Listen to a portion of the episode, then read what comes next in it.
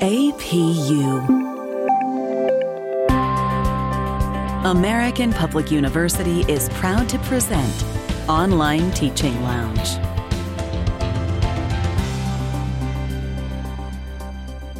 This is episode number one hundred twenty-nine, How to Write a Conference Proposal. This podcast is for educators, academics, and parents who know that online teaching can be challenging, but it can also be rewarding, engaging, and fun. Welcome to the Online Teaching Lounge. I'm your host, Doctor Bethany Hansen, and I'll be your guide for online teaching tips, topics, and strategies. Walk with me into the Online Teaching Lounge. Welcome to the Online Teaching Lounge. Today, I'm Bethany Hansen, and I want to talk with you about how to write a conference proposal. As an online educator, you may be thinking, you need some professional development, and it's a great idea to go to a conference. There are so many kinds of conferences you could attend. If there's one locally in your area, it's especially good to set aside the time and go attend that conference.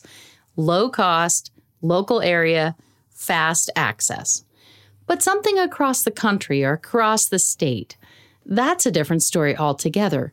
Now we're talking about spending money to attend that conference.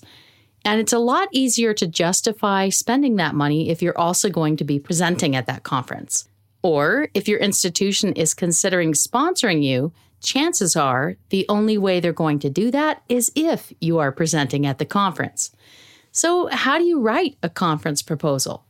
Well, before we talk about that, I just want to dive into how we can tap into your genius about what you might present at a conference. First, I'll tell you a little story about myself. I used to go to professional development conferences as a band director in California. I would go to the state music educator national conference conventions that were for the state of California. These would rotate between Sacramento and San Diego or Los Angeles every other year. As I went to these and I noticed others presenting on topics of interest to me, one day I realized I had that same knowledge. A woman stood up there and shared some exercises that she used with her band, and she taught us all how to use them and talked around them. And I thought to myself, I could be the person presenting this workshop. I know that same stuff. And suddenly it dawned on me, not everybody knows what I know. And just like me, not everybody knows what you know either. And so in my next step, I wrote up a proposal about what was most important to me as a band director. And as a band director and still as an educator today, the very most important thing to me was recruiting and retention. Recruiting is a whole process of giving awareness to other people, helping them to notice you, notice your band program, and get interested in joining it in the future. And then there's those actions about having them join your band this year, and all of the steps that have to do with that, like getting a band instrument, convincing your parents that you should be in the band, figuring out how you're going to get started, and all of those things that are part of joining the band the very first year you're thinking about it. There's also the recruiting at different ages. So if your school district's band program starts in sixth grade, maybe in seventh grade, someone has moved in from somewhere else and they didn't have that chance and they still want to join band. So there's several different processes to recruiting. There's even high school level recruiting, where you might be recruiting people to twirl a flag in your marching band, or play cymbals in your percussion section, or even be a beginner on a band instrument. So there's a lot of levels to this, and I had experience and passion for all of that. So I wrote that proposal, and I drafted it up for that state California conference. And the other half is retention. Once you recruit kids into your program, or students into any class, you have to help them want to stay there. There's this whole idea that band directors used to have all over the place, where they just assumed kids would stay because band is worth doing all by itself, right? Well, that's not the case. In fact, when kids join your band, you have to work just as hard to keep them there as you do to get them there in the first place. there is so much that competes for your students' time when you're a band director. You have to really work with them on balancing all those activities they might be in. What if they're in sports and band at the same time, or different clubs like debate, or going on field trips for academic decathlon? There's just so much. So that topic of recruiting and retention, it's kind of two different things, but goes nicely together. And that's what I decided I wanted to present on at a conference. So I wrote up my proposal and I submitted it, and it was accepted. And it was my very first time presenting at a professional conference. So I prepared, I made my PowerPoint slides, created a packet of handouts, and I went to this conference. And this session was in a huge theater. And it was full, totally full, of about two hundred people. I was amazed at how many people came to that conference session that I presented. I ran out of handouts. I had to give them email copies later. But it was a huge success for me the very first time out. Other conferences I have presented at have had varying degrees of interest and attention. I have sometimes presented a session to five people, sometimes thirty-five. So even when you're accepted to present at a conference, you can never really know exactly what you're going to get in terms of who shows up and what you need to deliver it with success. But what you can assume is that someone will want to hear it, even if it's just one or two people.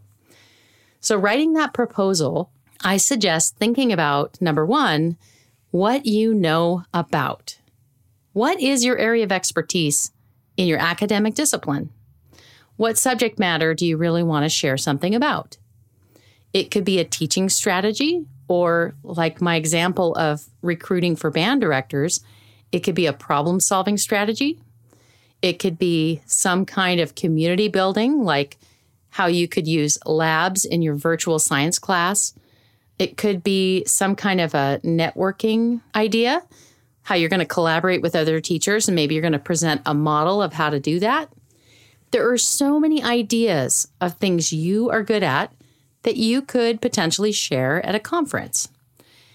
If you're not really sure what would be appropriate for a conference, I suggest looking up the website for a conference you might consider attending and looking at last year's topics. Many of the websites out there for conferences have a list of the topics and the titles of the presentations for the last several years.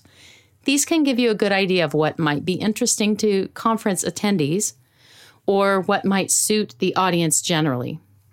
One example for the online teaching space is the Online Learning Consortium.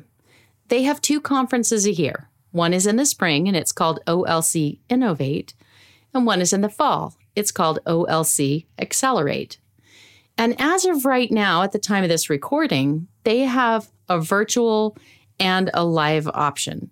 So even if you could not travel to attend that conference, you could still present, even if it's virtually. So as you think about the topic, there are some tips to help you get this written well and have a greater chance that your proposal will be accepted. The first one is, of course, to have a suitable topic. The best way to have a suitable topic for a conference, once you've decided on your area of interest, whether it's a subject matter or a strategy, the best way is to think about the tracks and the topics that conference is requesting. In the case of the O L C Accelerate conference, there are certain tracks and they are all aimed at different audiences. I'll just give you an example of what these tracks might be so you have an idea of the type of variety that conferences can have. The track descriptions for O L C Accelerate are, first, access, equity, and open education. Second, blended learning strategy and practice. Third, engaged and effective teaching and learning. Fourth, instructional design. Fifth, leadership and institutional strategy. Sixth, research, evaluation, and learning analytics. Seventh, student support and success. And eighth, technology and future trends. And often there will be some big ideas that have a lot of sessions connected to them. And if you can propose something to a less popular area, what I mean to say is where there are likely to be fewer proposals, but there is still interest in the audience, that even increases your chances of getting accepted more. So one example would be that a lot of people at that particular conference propose things in the category of engaged and effective teaching and learning. After all, most things we're going to think about in online education are about the teaching and learning, right? Now, if you have something specific about the way you set up the classroom or a method of the instructional design itself, it makes a lot more sense to tailor it to that instructional design topic where there are fewer proposals. So yours will be stand out and it gives you a greater likelihood of being accepted. Now, in terms of your audience, you want to think about the types of audiences that typically attend those conferences. So in this situation where I mentioned one in particular, which is O L C Accelerate, the audiences range from K through twelve educators, higher ed educators, to the tech people who design the classroom itself. You might have instructional designers, tech support, all kinds of people who are really good at focusing on the way the classroom is set up. There's a whole audience that is interested in alternative or accessibility strategies. So if you have a really good handle on universal design for learning or accommodation strategies for diverse learners, then you could tailor your proposal to that angle. If you are in leadership or you think your idea is great for an institutional level strategy or the leadership team of an organization, then you might tailor your presentation to that. And if you really want to stretch, you could have a topic that you tailor one way for the leadership group and a totally different way for the instructional design group, and that would give you two different proposals. Now, as you're fleshing out your topic, you also want to think about what kind of presentation it's going to be. And those kinds of presentations vary. There are the virtual poster sessions where you create some slides, they play automatically, and a person watches it like a mini web presentation. There's also the education session, which is like your typical lecture-style presentation. There are short workshops that are hands-on where you expect people to bring a device and play along with you. There are gamified sessions, and there are larger workshops, which would be ninety minutes to two hours in length. So if your topic takes more than just that forty-five minute window, maybe it has a part A and a part B or something that builds on that initial stuff, then you're going to propose it as a larger workshop. As you write up your proposal, some interesting things that stand out are to have a creative title that conveys exactly what it's about, to have an abstract that tells participants what they would walk away with if they attended this session. And then in the deeper part of your proposal, where you really flesh out what it's about, what you will do, and how you will engage the audience that comes to be part of this presentation, two helpful tips seem to work all the time. One is to use references. Support your approach with some scholarly research and some sources that do support your idea. This adds credibility to what you're submitting. And second, detail exactly what participants will leave with at the end of the session. Is it an idea? Is it curiosity? Is it a handout? Is it a template? Whatever it is your participants will be able to leave with, make it very clear, explain it, and if appropriate during the proposal process, even include a copy. Most proposals are intended to be entirely anonymous, and you would need to leave your name off of them. You should not mention your school or your institution. And you want to look over these to make sure they are grammatically correct and well written. I know that seems to go without saying, but I've been a reviewer for conference proposals myself for many years now, and every once in a while, I'll see one where the person just forgot to use spell check and forgot to use the right punctuation. Like maybe they dictated it and didn't check it afterwards. So be sure to check those things because at the very least, you want it to look and sound professional when you submit it. and then submit it before the deadline, turn everything in that you need to do, and then you wait and you'll hear back at whatever time they tell you you'll hear back. I always put that date on my calendar so I can check and find out whether something's been accepted. And the more you practice at this, the more likely you are to get presentations accepted to present at conferences. Then your next steps would be to plan the presentation around your audience so they definitely get out of it what you say they're going to get out of it. One of the biggest mistakes is to prepare a proposal, get accepted, show up, and then present on something different than what you said you were going to present. I've sat through presentations like that myself, and perhaps you have also, where we're sitting there thinking we're going to learn something, and we never get that out of that session. And it seems to be a huge disappointment. Like, why did we sit through that if we were not going to get what we came for? So addressing the topics that you say you're going to address is a really important part of this when you come full circle and actually give the presentation. The bottom line of all of this is that you have a lot of expertise. You know a lot, and you have areas that you can share with other people who are just learning. It's time to get up and present those things and share them with your professional community.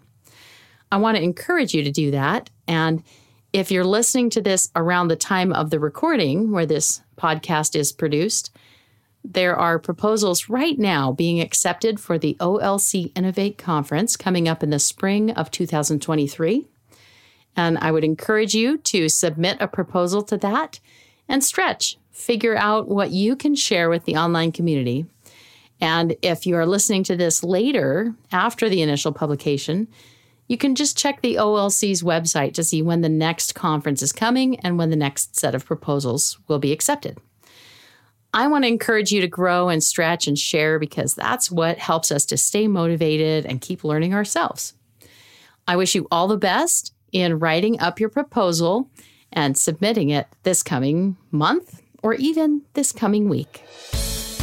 This is Doctor Bethany Hansen, your host for the Online Teaching Lounge podcast. To share comments and requests for future episodes, please visit bethanyhansen.com forward slash request.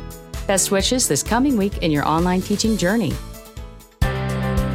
For more information about our university, visit us at study at A P U dot com.